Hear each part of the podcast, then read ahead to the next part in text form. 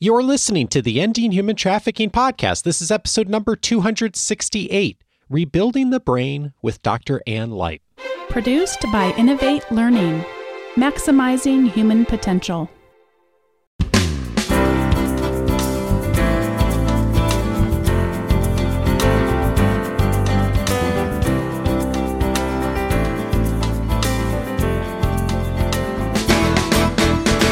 Welcome to the Ending Human Trafficking Podcast. My name is Dave Stachowiak. And my name is Sandy Morgan. And this is the show where we empower you to study the issues, be a voice, and make a difference in ending human trafficking. Sandy, I'm so glad for us to have today, uh, again, another expert with us who's going to help us to really think about things so proactively and to look at things from a standpoint of research and, and in today's case, of course, a bit on healthcare and medicine. Please join me in welcoming Dr. Ann Light to the show today. She is a pediatrician specializing in childhood trauma. She earned her MD from Harvard Medical School and completed residency training in pediatrics at Massachusetts General Hospital with a focus in trauma and emergency care. Until 2015, she worked as a pediatric provider within the Massachusetts General Partner System and led several multidisciplinary collaborations to improve patient care and trauma outcomes. In addition, she served as the executive director of a nonprofit to optimize early learning in children aged 0 to 3. In 2015, she joined the Orange County Social Services Agency, where she serves as the medical director and is working to create interdisciplinary programs to support children and families. She's currently leading and developing the We Can Coalition, working to end child abuse and neglect. This group has more than 150 members from across Orange County, organized into nine task forces in order to improve the prevention, diagnosis, and treatment of maltreatment in children, families, and communities. And we're so glad to have you on the show today. I'm thrilled to be here. Thank you. I remember when I first met you at the first meeting of the We Can Coalition, and you had my heart at the very beginning because with a background in pediatric nursing, prevention is always my preference. So I've been so privileged to be able to be at least on the edges of what you're doing here in Orange County, and I appreciate you so much. Well, thank you, Sandy. I've, I've been thrilled to have your partnership. You've done some amazing work, and I, I've been privileged to be a part of it. So, one of the things that Absolutely. You were an Ensure Justice speaker that got so much response from our attendees as you helped us understand trauma in the brain, especially for children. And I'll put some links back to some of those presentations in our show notes. But today we get to talk about the other side of this and the hope that comes with this. So let's start with a quick overview of ACEs. What are ACEs and why is it important? Absolutely. Great question. So ACEs stand for Adverse Childhood Events. When you look at the initial ACE study, uh, it really was about maltreatment in children. And by maltreatment, I mean abuse and neglect. So there was physical, emotional, and sexual abuse, physical and emotional neglect. And then there was this category called household dysfunction, which was severe mental illness in a parent, incarceration, uh, a mother who was treated violently, substance use, severe substance use by a parent. And in the initial study, they, they did look at divorce. I always caution folks about divorce because that initial study was done in 1985 with folks who were in their mid 60s. So it was really asking about the divorce rates or the divorce events in the 1920s. And as you can imagine, if you got if your parents got divorced in you know the late 1920s early 1930s the odds that there may have been mental illness incarceration violence substance abuse in that family was a lot higher. So really i think it's those those core aces and some have been added on since then but those core aces are really about abuse and neglect in the family. We know from our studies in Orange County and nationally that more than uh, 60% of families who are coming into the child welfare system struggle with mental illness and substance use.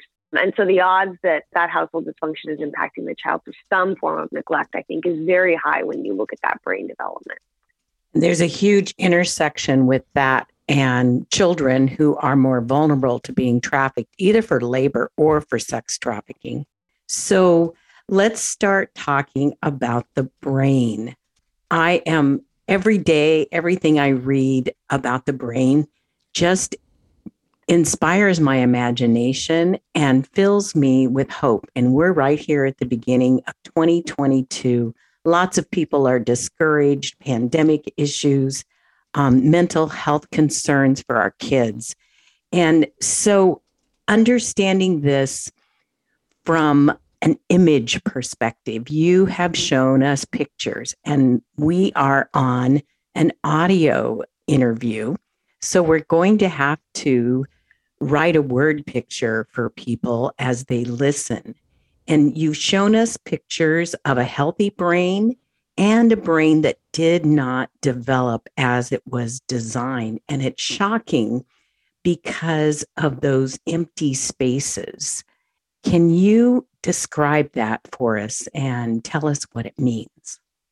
Yeah, absolutely. And and I would actually back it up a, a step, Sandy, because I think it I think actually the brain is phenomenal. I, I adore it. I'm a total total geek. And I think actually the brain is designed to give you exactly the outcome you need or exactly the outcome it thinks you need. So when those brains are developing differently in the context of trauma, it's not necessarily maladaptive during the trauma, right? If you are a young mm. child growing up in a violent household, stopping to think deeply about complex intellectual problems is going to slow you down. What you need to be able to do is rapidly assess when you hear a footstep on the stair, be alert to it, assess it quickly, figure out if there's imminent danger, and get yourself out of that imminent danger. So, in fact, as the brain is growing, it is building structures and it's building structures that it thinks are going to help you. And in fact, they do in the moment. It's just that once you're outside of that dangerous home environment, uh, we wish that you had a little bit more development in some of those other more cognitive stop think solve areas so so basically what's happening again is you know the brain is fantastic. It's really very plastic. And so when you're born it's really pretty rudimentary. And it's over the course of your life that you grow these neurons and connect them. And it really happens in response to your experiences. We know from looking at your Romanian orphans who are kind of put into a room um, and not given a lot of interaction that if you don't interact with a child, they will not develop these brain connections, right? It's not an automatic development that goes off track in maltreated children. It's actually a development that we nurture in healthy children. And some of these neglected children are not getting that nurturing or um, again, with violence, their brains are, are gearing more towards a fight or flight response and getting really, really good at that to protect them from danger. So, what we see when we look at brain scans is actually pretty dramatic. What you see on normal, what we call normal or healthy development, is that in response to stress, there's a lot of activation in the frontal lobes. I like people, as they're listening, to put their hand up put your right hand up, curl your thumb in, and wrap your fingers around it, exactly as you would not want to throw a punch, right? Thumb on the inside, fingers on the outside, sort of in a fist like structure. That thumb is going to be the amygdala, it's the deep brain structures, and its response is really about fight, flight, or freezing. And freezing is a big one in, in individuals who've been trafficked or maltreated. And then on the outside, those four areas um, of the brain, your four fingers, are going to correlate to speak, solve, stop, and socialize. And if you if you kind of imagine speak, stop, solve, socialize for each finger and the fight on the inside, you really get a general picture of what the brain is doing. And so in cases where children are given a loving and nurturing home that's safe and protected, those speak, solve, stop, socialize areas become very robust. And the fist is very tight. So they wrap around that fight or flight. And when emotional triggers hit the child, they're able to rationalize their way through it and calm that amygdala, calm down that fight, flight, freeze response. In children who are maltreated, what we see is that the amygdala, that fight flight, grows very, very large. And in fact, the neurons in the frontal lobes, which is that speak, solve, stop, socialize, the fingers, those die off. So it's almost as though your thumb is very swollen and your fingers are um, coming out and spread and becoming very spindly. And without the connectivity, without that closed fist, the brain can't communicate back and forth. So even if you're able to try to think through your predicament, you can't biologically affect the amygdala, which means you can't biologically slow your heart rate. You can't slow your respiratory rate. You can't control the dilation of your eyeballs. With a healthy, robust system, the feedback from those frontal lobes can calm the amygdala again, biologically decreasing some of the steroid secretion. But in a in a maltreated um, child who's had brain development that really prioritizes that fight or flight response, they're unable to put the brakes on once the emotional response gets started. And again, that's biologically, not necessarily in terms of how they're interacting with others. And that reminds me so often of stories I've seen, even media representations of kids acting out and someone yelling at them, What were you thinking? And I think what you're saying is they aren't able biologically to get to that thinking part of your brain. Exactly. And and i think that you know it's all it's all relative. I think we want to be clear that people do have agency but i just think that what they're working with is more limited and so it's a lot harder if you don't have as much in the way of frontal lobe development and you have a lot more amygdala development it's going to be a lot harder to de-escalate when you become anxious, when you become stressed, when you become overwhelmed. And and I do want to be clear that happens to all of us, actually, Sandy. So it's it's interesting. There's something called amygdala hijack, where um, again the amygdala gets triggered and it actually diverts the blood flow away from your frontal lobes. Now it does this not to stop you from thinking, but because it's decided if there's a tiger coming at you, right? Thinking isn't going to help. What's going to help is running away or going up a tree. And so what it's doing is trying to pull the blood flow away from the front of your brain and send it to your heart, your lungs, your large skeletal muscles, your circulatory system so that you can react very quickly. But again, what that means is that you're not sending as much blood flow to the frontal lobes. It's harder for those frontal lobes to actually get the oxygen and the glucose to, to function uh, as best they can. And you know, I, I have done talks with thousands of professionals. And um, when we were in person back in the day, I used to say, you know, raise your hand if you've had a bad day. Now, raise your hand if you've made a bad choice on that bad day. Not something huge, but you had an extra slice of cake because you were stressed. You snapped at a loved one, right? You uh, excused yourself early from something. So, like, I just can't handle this. I got, I got to go. Those little things, almost everybody's done them. We almost all have a time when stress causes our amygdala to really secrete a lot of steroid hormones. And when that cortisol is high, we want to eat an extra piece of chocolate cake. We want to have an extra drink of alcohol. Um, and in fact, it's a very human reaction to do so. So I think it affects all of us. It's just uh, individuals who've been in a traumatic situation, and it's not just children with maltreatment. My very best friend's husband um, is in the military and was with the 101st Airborne for a long time. And, you know, any sort of traumatic situation, it's valuable to retrain yourself to really hone those fight or flight and decrease the stop, think, stall. And then the challenge is as you change your environment, um, how do you change your brain functioning? How do you change your reactions? The brain, while plastic, doesn't change quite that fast. And I think that's where you end up in trouble. Well, and a long time ago, actually, not that long ago, we thought we were sort of stuck with what we have. And so we felt bad for like some of my young people that I work with who did come from those situations where they saw violence against their mothers and all other kinds of forms of neglect and maltreatment, that now we had to help them accommodate to their trauma and PTSD. But there's new science about brain plasticity, and I'd like to have kind of an update on how the brain recovers. Absolutely. I think that's a great a great point. And you know, I I often when I do this slide, I sort of ask people, you know, what percentage of folks who have, let's say, an ACE score of six or seven, who've seen a lot of this um, maltreatment, be it neglect or abuse, or a lot of problems in the family, what are the physical odds that their brain has been impacted? And in fact, it's very, very high. It's like 998 out of a thousand, right? So almost 100%, which is pretty crazy. Now that could be a speech delay. It doesn't have to be something um, that is is necessarily emotional, uh, but oftentimes it is.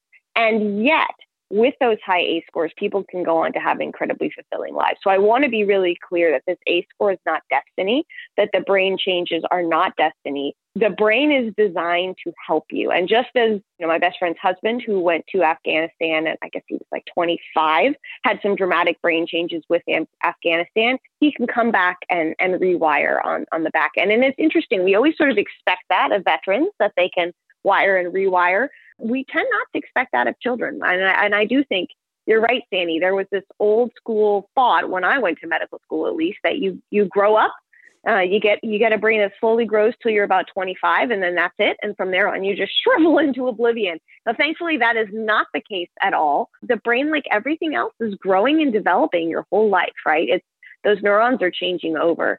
Within our whole bodies, we get about one billion with a B, 1 billion cells per hour. Wait, wait, wait, wait. Yes. I don't want somebody who's driving to miss two things in here. Okay. That's B with a billion every hour, not once a month. Yes. Every no. hour. Oh my gosh. Okay, yeah. go ahead. Because that is like, I want that to be a headline somewhere. Yes, and and in fact, you know, as it turns out in the brain, although there are a lot of cells, it's really about where they go. So there are small regions in the brain that if you can dramatically increase the neuron density there and activity there, you can start to control that amygdala function, calm it down. You can have huge impacts on how you feel. Again, I want to be really clear that that that folks who've been through maltreatment, it's not just a social change, there are biologic changes, right? You can measure their stress hormones and they're very high in response to very small stresses. And so any of us with that, with that size amygdala, with that kind of flooding of cortisol in our system, would want to lash out, be angry, perhaps you know seek something like substances or or food to try to calm the the high level of cortisol in our system. And so I think understanding that there there are areas particularly you can build up that will help to rebalance the brain can be really helpful in terms of seeing that optimism, right? And that there's absolutely a way to use the brain plasticity to your advantage. You're never done. You can always keep growing. So, this is kind of if I try to imagine going to the gym and having a personal trainer um, so that I can strengthen parts of my body, um, this is the same idea of they will go where you use them. So, how do I strengthen those weak areas and integrate them more with my amygdala and um, other brain structures? Great question. You know, I, I would actually back it up a step, Sandy. I would say the first step is to start to rebalance the blood flow in your brain. Now, why do I say that? Well, there, there's sort of two parts rebalancing the blood flow and getting something called brain derived uh, neurotrophic factor. Okay, so blood flow is pretty simple. Imagine you have a garden, right? And you want to grow tomatoes, or that's a hard one to grow from seed. You want to grow kale, okay? And you don't want to grow weeds. So you need to put the kale in the ground and again, we're already getting the the um, the cells every hour. You know what we do with them remains to be seen, but they're being seeded. The ground's being seeded. What you want to do is make sure those things grow. So you got to water them, right? You got to prepare the soil and you got to water them. And if you're really feeling generous, maybe you put in a little bit of compost, fertilizer, Miracle-Gro. Okay. So it turns out that the blood flow is like the water, right? It brings the oxygen, it brings the glucose, it brings the complex molecules that these cells need to grow and flourish. Okay. And so, as I mentioned, when you have very strong amygdala development, you can over time get less blood flow in those frontal regions of the brain and more blood flow preferentially going to the amygdala. And that's going to be a problem because it means as you make new neurons in every part of your brain, right? The ones in the amygdala are going to stick around and grow almost like you're you're watering the weedy part of your yard instead of watering that that little kale plant you want to grow. What you want to do is shift the blood flow or shift the watering to the frontal lobes. And so one of the most powerful ways to do that is actually meditation. I get a lot of questions about meditation. I kind of study it from a neurological perspective, so I don't have a feeling about what type is best. It should feel kind of hard it should feel like being constantly distracted and pulling yourself back to focusing on the moment. And if you're doing that, that act of focusing is actually the act of kind of pulling yourself towards an area of your brain that focuses on redirection and awareness. And that is the area you really want to have seeing that increased blood flow to kind of water or prime healthy neurons growth and development in those frontal lobes. I have been working on some of those mindfulness, meditation strategies, and you are so right. I get so easily distracted, but you're encouraging me that that's like turning on the water faucet for the good veggies. It, it is, and it's and it should be. I mean, honestly, Sandy, if you you know if if you're the kind of person that can pay attention beautifully in the moment, that's fantastic for you. But it is much, much, much, much better to sit for five minutes, let's say, and be constantly frustrated that you're distracted, but recognize you're distracted and bring your brain back. Each of those moments of recognition, awareness, and redirection is like a bicep curl for that frontal area of your brain that can control the amygdala. And what you're really doing is not necessarily enjoying the meditation, because I will tell you, I personally don't enjoy meditation. I do it, I don't enjoy it. Um, but what you're doing is a bicep curl, right? It's just like I don't necessarily love going to the gym and lifting weights or now that I'm I'm at home with a pandemic, you know, doing push-ups. I don't love doing push-ups. What I like is when my daughter says, "Pick me up, mom," I can toss her in the air, right? That's why I'm doing it.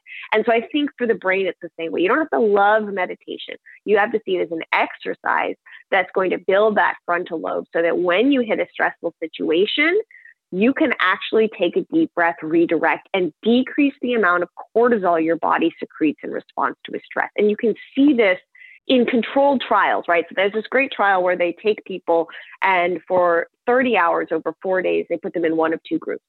One group gets stuck in a lecture hall learning about how great meditation is.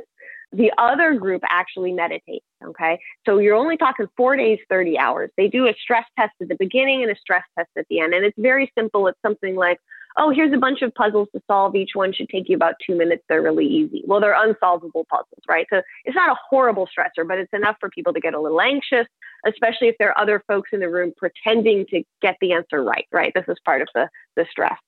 So what they find is that everyone has sort of more or less the same baseline of stress. But after you've gone through those four days of meditation, the amount of cortisol you secrete, right? So the measurable amount of stress hormone in your saliva is going to be about, it's hard to quantify, but let's say 30 times less than it is in the folks who just learned about how great meditation is.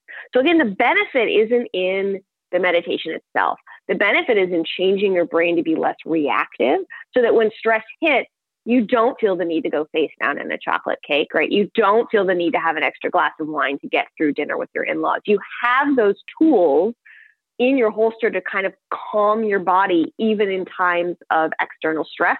You you don't get as stressed as fast, and you respond um, a lot more quickly to kind of that talking yourself through the process, right? Because we're all going to encounter stressors.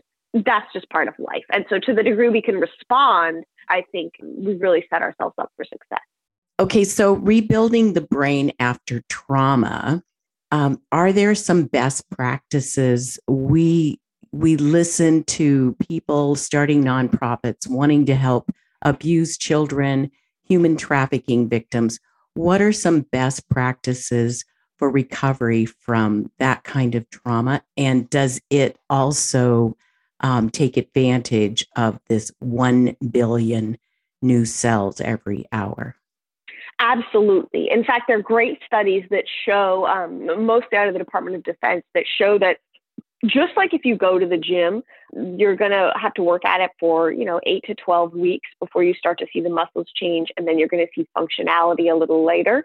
They have shown that when you're doing therapy, your brain changes first and then you feel the benefits thereafter. So, you, so to a certain degree, and we don't do it every day because it's thousands of dollars, right, per person to run one of these scans. You can actually do scans you start to see changes in the brain before the participant really starts to see the positive behavioral outcomes, right? So you might feel dis- distressed. You might have, um, let's say, night night terrors or horrible nightmares, right?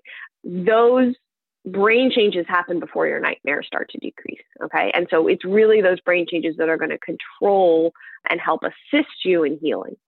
So there are a couple different ways to do it. The two best therapies are trauma focused cognitive behavioral therapy and eye movement desensitization and reprocessing. Without going into too much of the nitty gritty of each, and, and Sandy, if you want me to go into the nitty gritty, just back me up each of them is really focused. Again, if we put our, our right hand up, we curl our thumb in, we roll our fingers on top, both are really focused on counteracting the effects of trauma. So, really not nourishing the amygdala, letting it kind of fall back to a, a, smaller baseline, and really strengthening those fingers, those stop, speak, solve, socialize, and tightening them around the amygdala so there can start to be a connection between the two. And you can start to feel emotional, but but actually be able to continue to get blood flow to the frontal lobes and start to intellectually work through some of the problems as opposed to existing in the state of amygdala hijack, right? Where you're so flooded with emotion, it's really hard to think concretely and logically about what's in front of you. Okay, so we'll put a link in the show notes to some resources on trauma focused CBT. What about EMDR? So EMDR, oh, and let me just go back to trauma focused cognitive behavioral therapy. You know, the thing that I love most about that is again, it's a short term rewiring, but what they have shown with randomized controlled trials is that not only do kids get better more quickly and more completely than controls, but the benefits last at least two years. So, two years is as long as they followed it out. They didn't have funding to do more than that. But again, if the therapies a couple months and the benefits two plus years to me that suggests they've successfully rewired that that brain with the with a therapy. Now eye movement desensitization and reprocessing is fascinating. The first time i heard about this was you know right when it was starting and i said what? Are you crazy? It turns out it's really doing the same things in the brain but what's amazing about it is it doesn't necessarily require the participant to describe in detail their experiences to the therapist. And that can be really helpful for someone who's had really overwhelming trauma. It may be really hard to talk about. Talking about it may trigger a lot. And so, one of the things you can do is the therapist can engage the client, and basically, you're actually sort of following the therapist's finger with your with your eyes as it goes back and forth like a metronome or the pendulum on a on an old fashioned clock.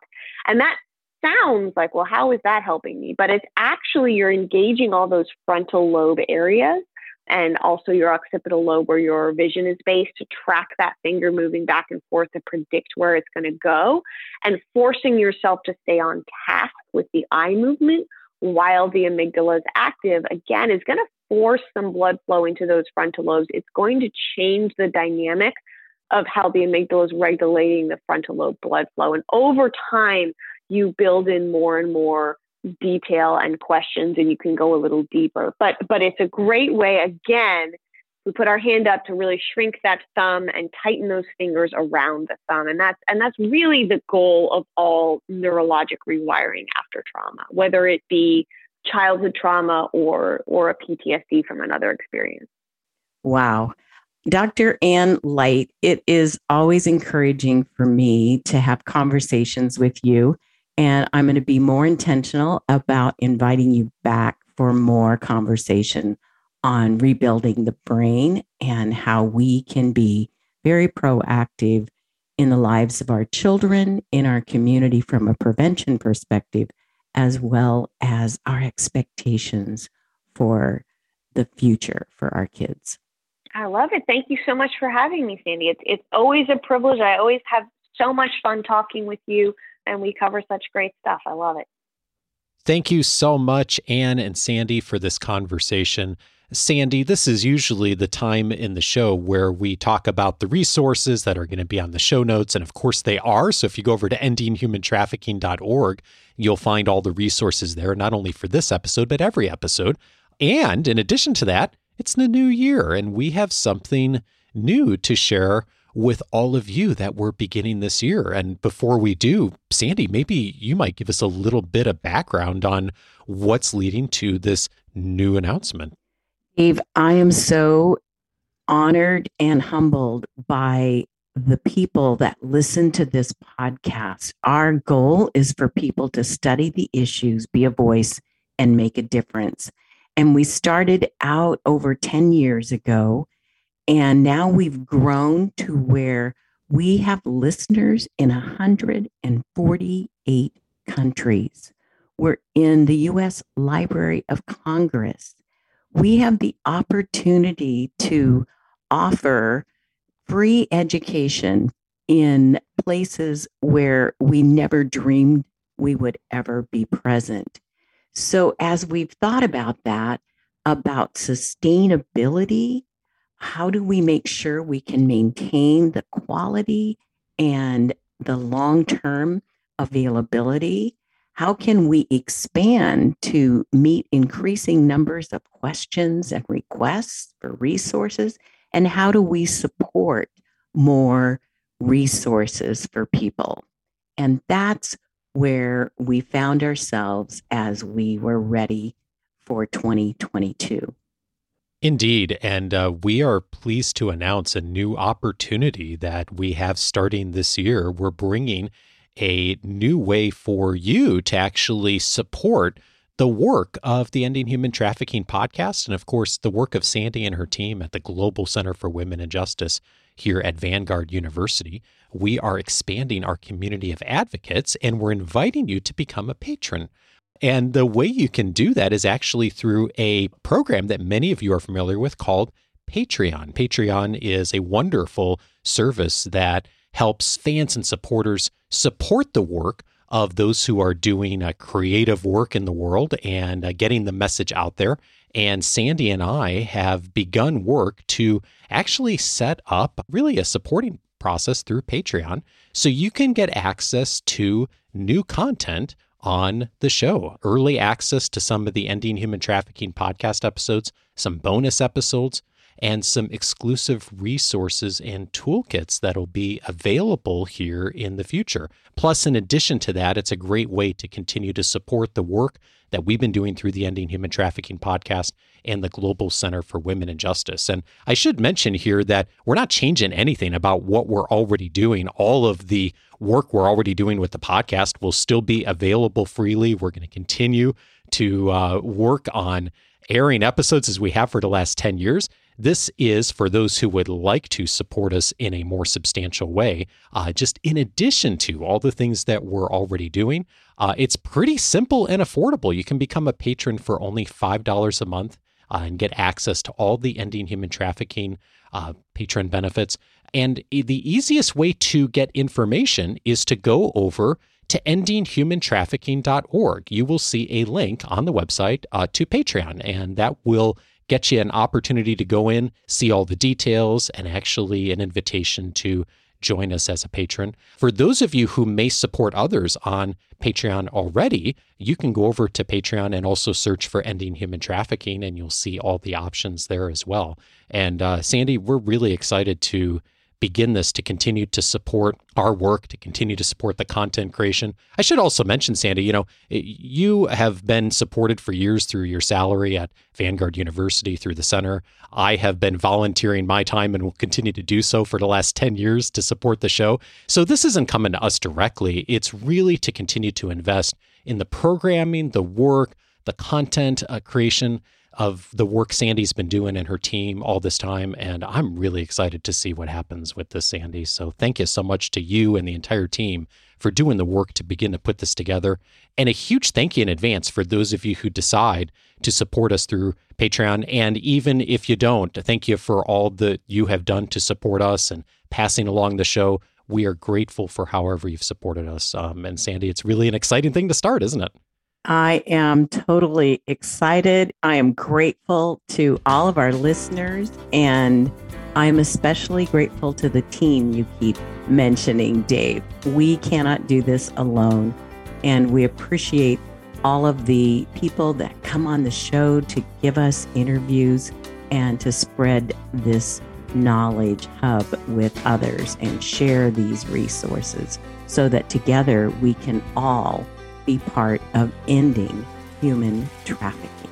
And that's the place to go if you'd like to find out, of course, more of the notes and resources from our conversation today with Ann, and or if you'd like to look into supporting us through Patreon as a patron, uh, go over to endinghumantrafficking.org. You'll see all of the details there.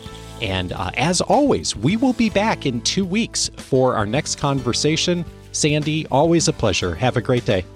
Thanks. Take care, everyone.